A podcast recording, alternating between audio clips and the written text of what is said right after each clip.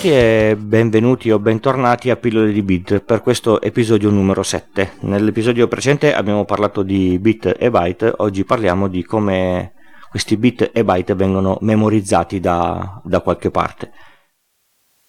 E, tanto tempo fa non c'erano le, le, memorie, quindi che si faceva? Si scriveva su un pezzo di, di carta, poi si è passati alla, alla stampa e poi con eh, l'avvento dell'inf- dell'informatica si è cominciato a usare la carta non stampandola ma facendole i buchi e quindi si usavano le schede o i nastri perforati. Adesso abbiamo un'infinità di, di, dispositivi dove si salvano i dati, le chiavette USB, i lettori ottici, i telefonini che hanno praticamente lo stesso chip delle chiavette USB abbiamo gli hard disk, abbiamo le memorie statiche, le memorie dinamiche, abbiamo ancora dei nastri, ma i nastri sono magnetici, insomma c'è un sacco di, di possibilità di salvare i dati. La puntata di oggi sarà una introduzione su, su, più o meno tutti i supporti, le prossime puntate le faremo specifiche su ogni singolo supporto in modo da capire com'è che funziona la memoria statica, la memoria di, dinamica, eccetera. Allora, normalmente le, le memorie si, si dividono in uh, alcune sottocategorie, non sono, non sono tutte, ma quelle che si usano di più. C'è la memoria non riscrivibile, quella che è stampata al lato della produzione che non cambia mai più, che ormai si usa veramente poco, che è la ROM. Una, una volta si usava nei circuiti ele- elettronici, si memorizzava il, il software di un, di un sistema, non si modificava mai la ROM era composta da celle che venivano effettivamente bru- bruciate o meno per il valore 0,1 quindi era assolutamente non modificabile. Se si doveva modificare bisognava fare il cambio del chip. Ci sono le memorie volatili quindi le, le memorie RAM le, le SD RAM quelle che tolta la corrente perdono tutto il loro contenuto. E poi ci sono quelle non, non volatili che sono quelle che una volta scritte eh, tali restano per un periodo di, di, tempo sufficientemente lungo, si parla anche di anni, e queste sono il, il nastro, il, il, disco magnetico che è comunemente chiamato hard disk, il disco ottico, il CD, il DVD, il, il Blu-ray o la memoria flash su cui sono basate le chiavette USB gli hard disk a stato solido, tutte le memorie che si mettono nelle macchine foto e nei telefonini, quindi le micro SD, le XD, eccetera, eccetera praticamente un, un, eh, ogni supporto ha la possibilità di memorizzare i, i bit o i, o i, byte con, um, con caratteristiche e peculiarità dif- differenti.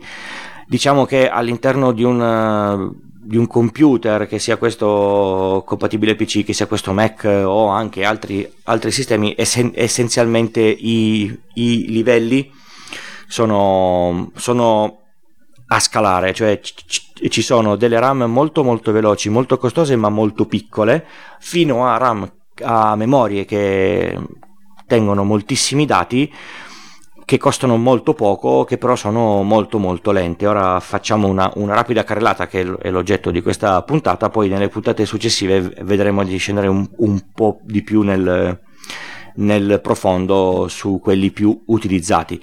All'interno del, del processore abbiamo i registri dove il processore memorizza dei valori di sua utilità mentre fa girare il, il, il programma. Sono, sono, pochi byte, sono veramente veloci, nel senso che per avere accesso al, al dato ci va meno di un nanosecondo. C'è la memoria cache che si parla di qualche kilobyte, è molto cara anche lei e l'accesso è, è, parecchio più lento perché si parla di 2-6 nanosecondi, sono comunque veloci ma rispetto ai registri sono, sono molto molto meno, meno, veloci. Usciamo dal processore, c'è la, c'è la memoria RAM, quella che è, è dato caratteristico di targa di ogni, di ogni di ogni computer che è abbastanza veloce, si parla di 100 nano, nano, nanosecondi e adesso si parla di capacità di gigabyte. Attenzione, ne parleremo poi nelle puntate successive, se avete sistemi operativi vecchi a 32 bit potete comprare tutta la RAM che volete, ma il sistema non vedrà più di poco più di 3 gigabyte di, di RAM, quindi se avete un sistema vecchio e volete espandere la RAM, la RAM è già 4 giga, ma lasciate perdere lui non li, non li vedrà.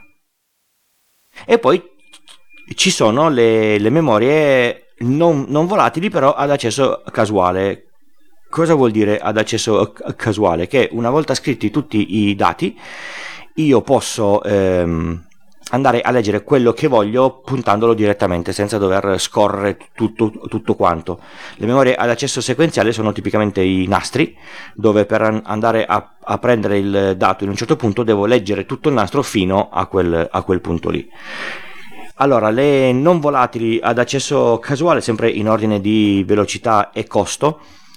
Adesso ci sono i dischi a stato solido, che sono delle memorie flash molto molto veloci L'accesso però pa- si, si, parla di, di, microsecondi, non più di, di, nanosecondi, di un centinaio di, di, microsecondi che è effettivamente molto più lento di una memoria RAM. Hanno il difetto che con la te- tecnologia attuale hanno un, un numero limitato di, di, scritture, quindi si consumano mano a mano che si, che si, che si scrivono. C'è il classico disco a piattelli che continua a essere cioè è molto molto più lento del disco SSD perché si parla di 10 eh, milli, millisecondi. È un disco meccanico quindi si può rompere anche la meccanica non si può corrompere solo il dato che c'è dentro quindi potremo avere tutti i nostri dati ma con un motorino rotto o una tessina rotta saranno comunque illeggibili. Però la capacità è molto molto grande. Ora si arriva a 8 terabyte su un, su un singolo disco da, da 3 pollici e mezzo. C'è la memoria flash la classica S SD piuttosto che le, che le, chiavette USB, è abbastanza veloce nella, nella, lettura, è un po' più lento nella scrittura, ci sono delle memorie flash molto veloci nella scrittura che costano un, un sacco di soldi e che si usano per esempio nelle macchine fotografiche eh, reflex dove bisogna fare una, una serie di scatti molto veloce e ogni singolo scatto fa 40 mega, mega, megabyte. È ovvio che se la macchina fotografica si permette di farne in ogni secondo 20, 30 o 40 se la memoria non ce la fa la macchina foto rallenterà quindi ci sono queste eh, memorie che come dato di targa hanno una velocità di scrittura molto molto alta e poi in ultimo c'è il, c'è il discottico, il discottico è il, è il CD, il DVD, il, il Blu-ray che nei tempi hanno aumentato la loro capacità e che sono molto più, più lenti ovviamente degli hard disk e delle memorie, però hanno la peculiarità che il dato si scrive, lì resta e sono insensibili a qualunque tipo di attacco tra virgolette elettromagnetico. Se noi mettiamo un magnete molto potente vicino a un hard disk perdiamo tutto quello che c'è dentro. Un DVD non patisce questa, questa cosa qua.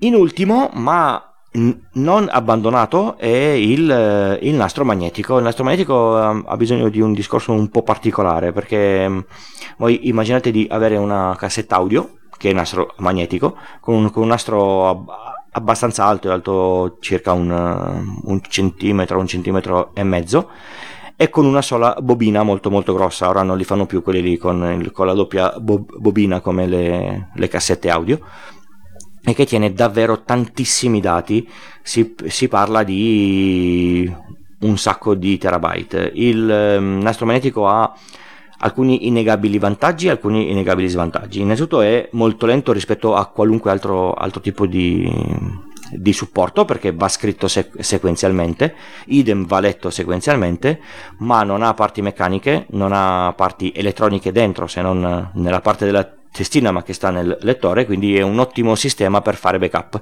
Se cade non si rompe in nessun caso. E la retention del dato, quindi la permanenza del dato sul nastro è certificata dal, dal produttore, quindi mm, siamo sicuri che quello che è scritto là sopra, a patto di avere un dispositivo che lo possa leggere, è lì e lì sta. Eh, è ovvio che il lettore di un nastro costa un sacco di, di, soldi, però attualmente è il metodo più sicuro per fare backup eh, di grandi quantità di, di, dati. Le grandi aziende hanno tutte un primo backup su disco che ormai non costa più tanto e un secondo backup in caso di, di necessità messo su un nastro magnetico tolto e magari parcheggiato in cassaforte piuttosto che, che, in, che in banca. Finiamo così la carrellata dei dispositivi dei supporti, parleremo nelle prossime puntate di alcuni supporti, vi spiegherò un po' come sono fatti dentro. Vi ricordo che mi trovate sul sito pilloledibit.wordpress.com dove, dove potete lasciare i vostri commenti, sicuramente li leggo e sicuramente rispondo. Mi, mi, trovate su Twitter, un sistema un po' più rapido per eventuali eh, commenti che chiocciola pillole di bit, l'account. Eh, mi Potete scrivermi una, una mail a pillole di bit gmail.com, potete iscrivervi al, al, feed per avere le puntate del podcast quindicinali sui vostri dispositivi in automatico. C'è il feed sia sul, sul, sito che su iTunes. Se usate iTunes e mi volete lasciare una recensione, ovviamente mi fa, mi fa molto piacere. Per tutta la parte di crediti audio e software trovate tutto quanto sul sito. Grazie e arrivederci alla prossima puntata.